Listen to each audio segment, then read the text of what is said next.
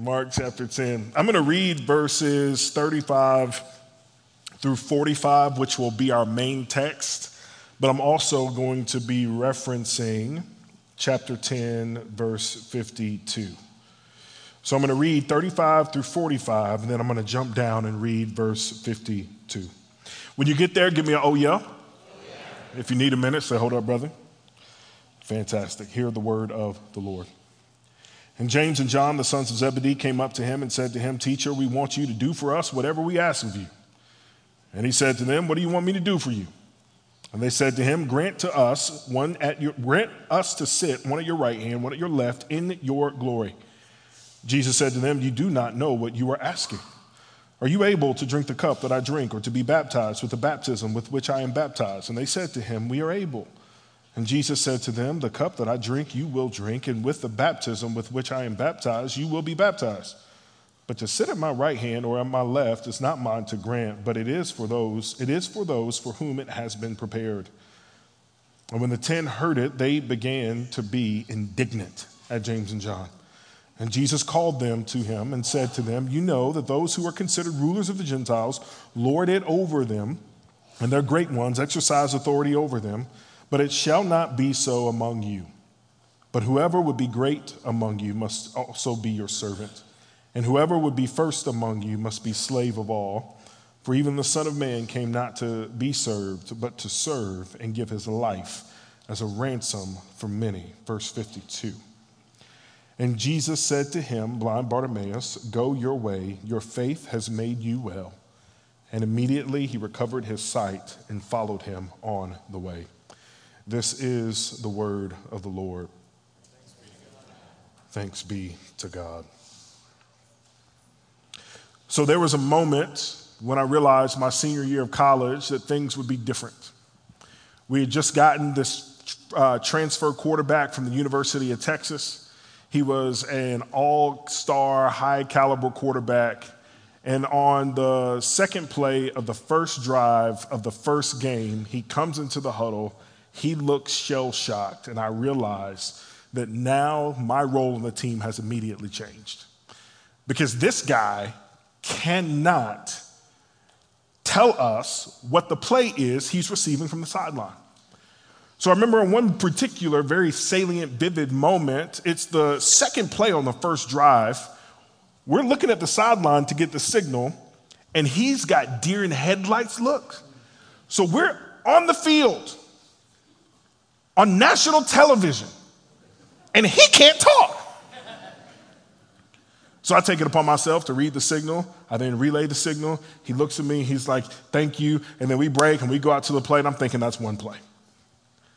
Little did I know that every time I was on the field, which was a lot, I would have to call the play because he could not receive the information and then translate that information.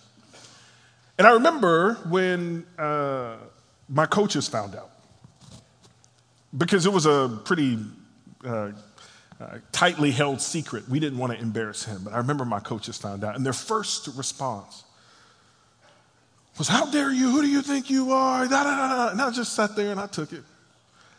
So I said, All right, coach, you know what? I won't, I won't call the plays anymore. So the next game comes, we're standing there. I decide I'm not calling any plays. I get to the sideline. They're like, what's going on? I call this play. This is what happened. I just keep my mouth shut. And one of the guys says, well, coach, Cook ain't in there to call the plays no more, and he can't do it. And that's when they realized, like, oh. And that's when I realized how audacious of you to confront me about helping our team. Audacity. Audacity. An incredibly rude and disrespectful thing to do than me. I'm trying to help you, and you want to come at me this way. Audacity, audacious, if you will. That is James and John. Audacious. The fact that they would ask the question that they did in the manner in which they did is astounding.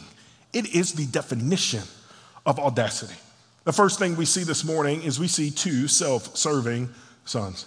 Now, to give them credit, James and John are the sons of, aren't the sons of thunder for no reason. And they ask the question, Lord, let us sit at your right, one at your left. Now, the, a couple of things. You've got an inner circle of Peter, James, and John. So you've got an inner circle of Peter, James, and John. But in this text, you've got James and John. Where's Peter?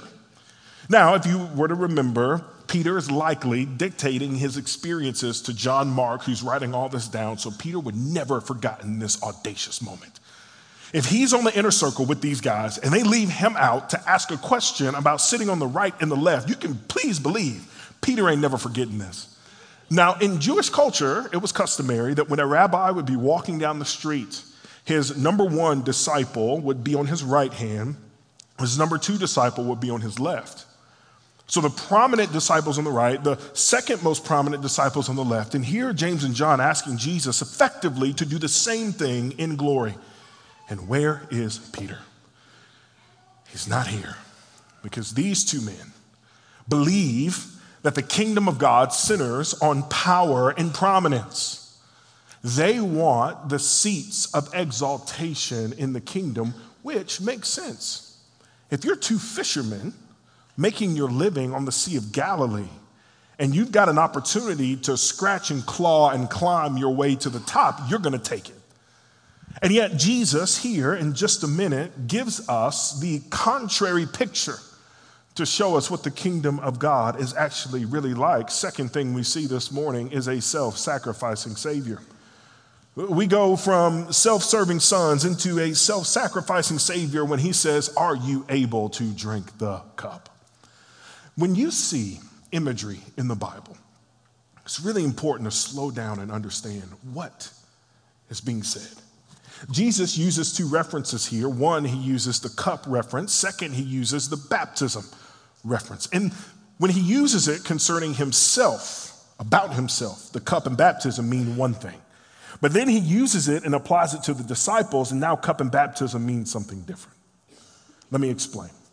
If you were to be in a medieval king's court, and perhaps if you've seen King Arthur, it's something like that. You've got chain mail and you've got heavy metal, uh, not ACDC or Metallica. You've got claymores, you've got va- uh, vassals and fiefdoms and serfs and all the things. But what you've got in the king's court is you have a cupbearer. And the role of the cupbearer was to partake of the king's food and drink before the king himself would drink it. So a cupbearer would take a sip out of the cup, make sure that it wasn't poison. How would you know that it was poison? Because that cupbearer would cease to be breathing. But the cupbearer would essentially drink the poison and take the brunt of that to spare the king's life. The beautiful thing about Jesus is that the roles are reversed. Now the king is the one who's becoming the cupbearer. To imbibe the cup, meaning the wrath of God to take away the wrath of God away from us so that we might enjoy the fruit of his work. There's something really beautiful about baptism because here Jesus is referring to, and this is the first time that we see Jesus referring to baptism in terms of suffering. But when you think about baptism, if water represents the wrath of God, Jesus passes through the wrath of God and then raises to newness of life successfully. The only human being to ever be able to do that. Jesus says, Are you able to drink the cup? Are you able, friend, to take on the full brunt, weight, and force of the wrath of God? Are you? The answer to that is no. But James and John seem to think that it is. So then Jesus says, You will drink a cup and you will endure the baptism that I do, but the sense is different. He's like, You're going to suffer and be persecuted for your faith. But what I've been sent to do is something much more particular. Our cup and our baptism, friends, is the reality that when you choose to follow Jesus, there will be people who will walk away because you've chosen to follow Jesus. There will be, uh, you will be badmouthed and shunned and maligned because you've chosen to follow Jesus.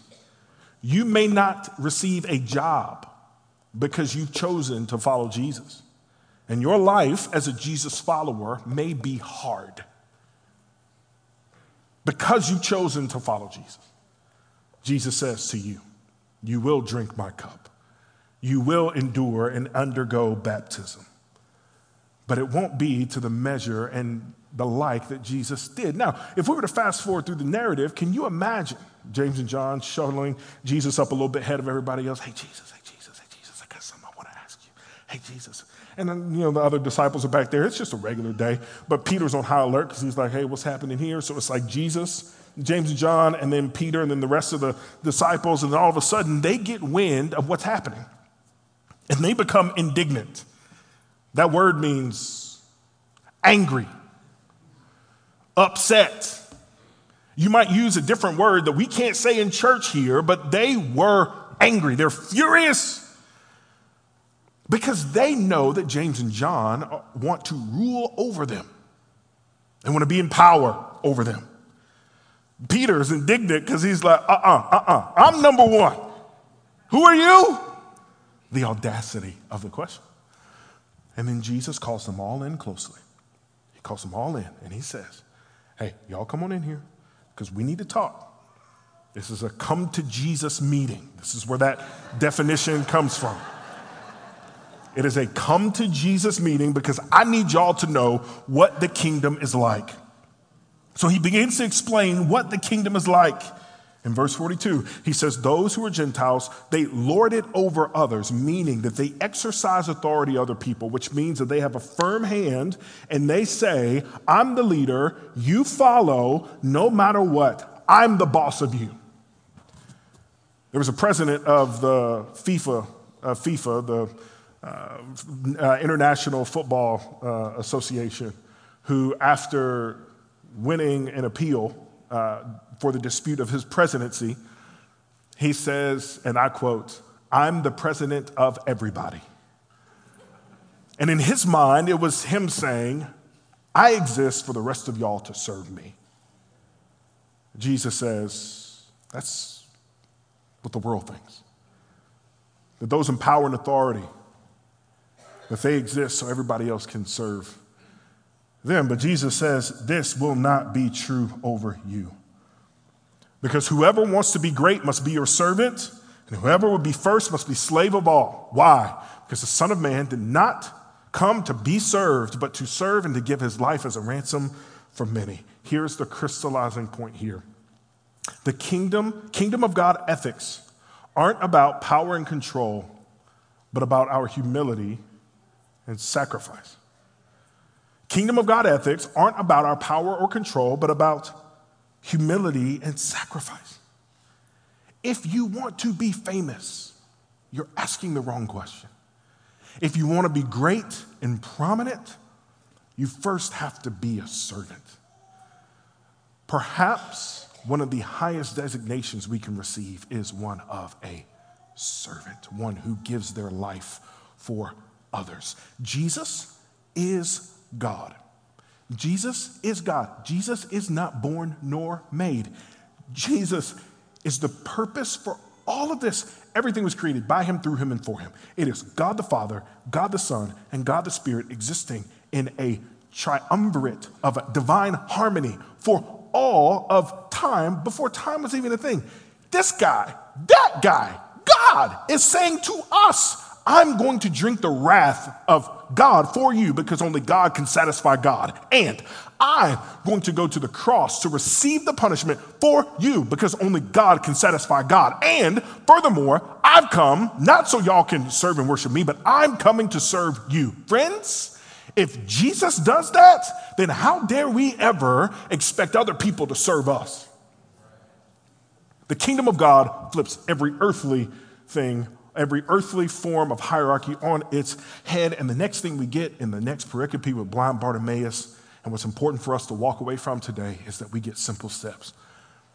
We move from self serving sons into a self sacrificing Savior, and then finally we finish here in simple steps because the simple steps, I've got two of them this morning. If you want to be great, serve. If you want to rise, serve. If you want to be a leader in our church, serve. It's the greatest and it's the fast track to success in the kingdom of God. The problem is, the problem is we want to take shortcuts. Serving takes too long. I don't like old girl back here that work in this particular classroom. I don't like the way these folks make coffee. I don't like the way these folks greeted me at the door this morning. Well, how about you get in that classroom? How about you go make coffee? And how about you go serve at the door? Service is the pathway to greatness. So, the first thing, it's the highest honor. If you want to be great, serve. But the second thing that blind Bartimaeus shows us is that Jesus is more concerned about our faith than he is our, our fame. When Bartimaeus comes to Jesus and cries out, Son of David, have mercy on me, Son of David, have mercy on me, and they bring him to Jesus. And he asks, What do you want for me to do to you? And he says, Lord, help me recover my sight. And to which Jesus responds and says, Go your way, your faith has made you well. And then, and this is so astounding, he says, Go your way, AKA, hey, we done here. I love you, but you go do your thing, I'm gonna go do mine. And it says in the text that Bartimaeus turns and follows Jesus. Now, what's really important about that, I think, is if you were blind your entire life and now all of a sudden you could see, you would need someone to show you what life was like. You would need someone to follow in order to know what it was to be human. Now that you can see, and some of you are colorblind, so you understand the struggle, but now that you can see, you realize that perhaps you've not worn the right clothes. You've not used the right utensils. Now, cities, they look different than what they smell like, and they look different than what they sound like. You need somebody to show you what life and living is like. The fact that Bartimaeus follows Jesus is one of the most simple and profound acts of discipleship. And literally, he's got to follow Jesus and do, he has to do what Jesus does exactly like Jesus does it in order to even know what life is like. It's simple. If you want to be great, serve. But if you want to be great, follow Jesus. Do what he does.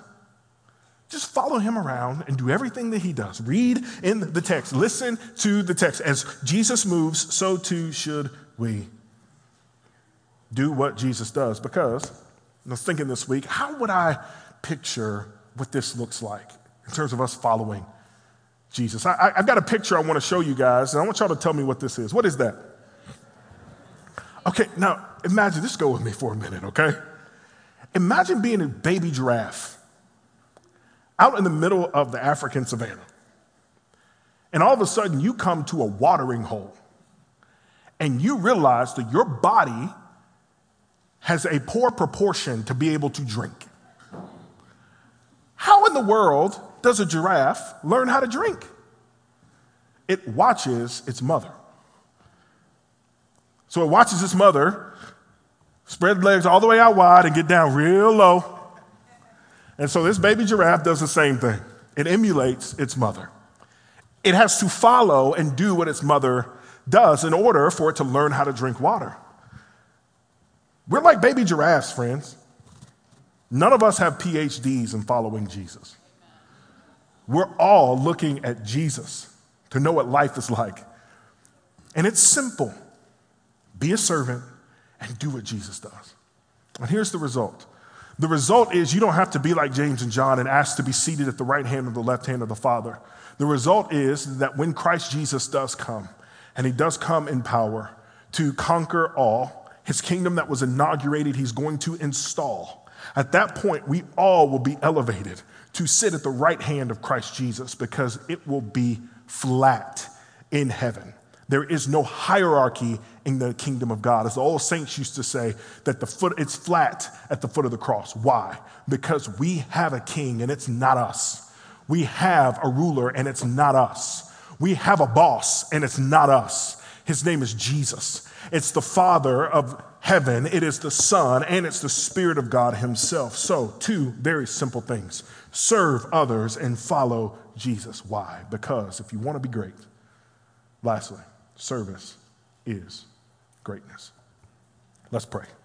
Father, I am grateful for your word and the ways in which it encounters us where we are and ministers to our soul where we are. Would you help us this morning to hear your word and not just hear it, but do it? And would you speak to us now and let us know exactly how it is that you would have us to apply it?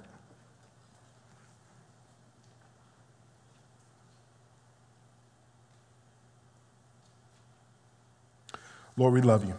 It's your name we pray. Amen.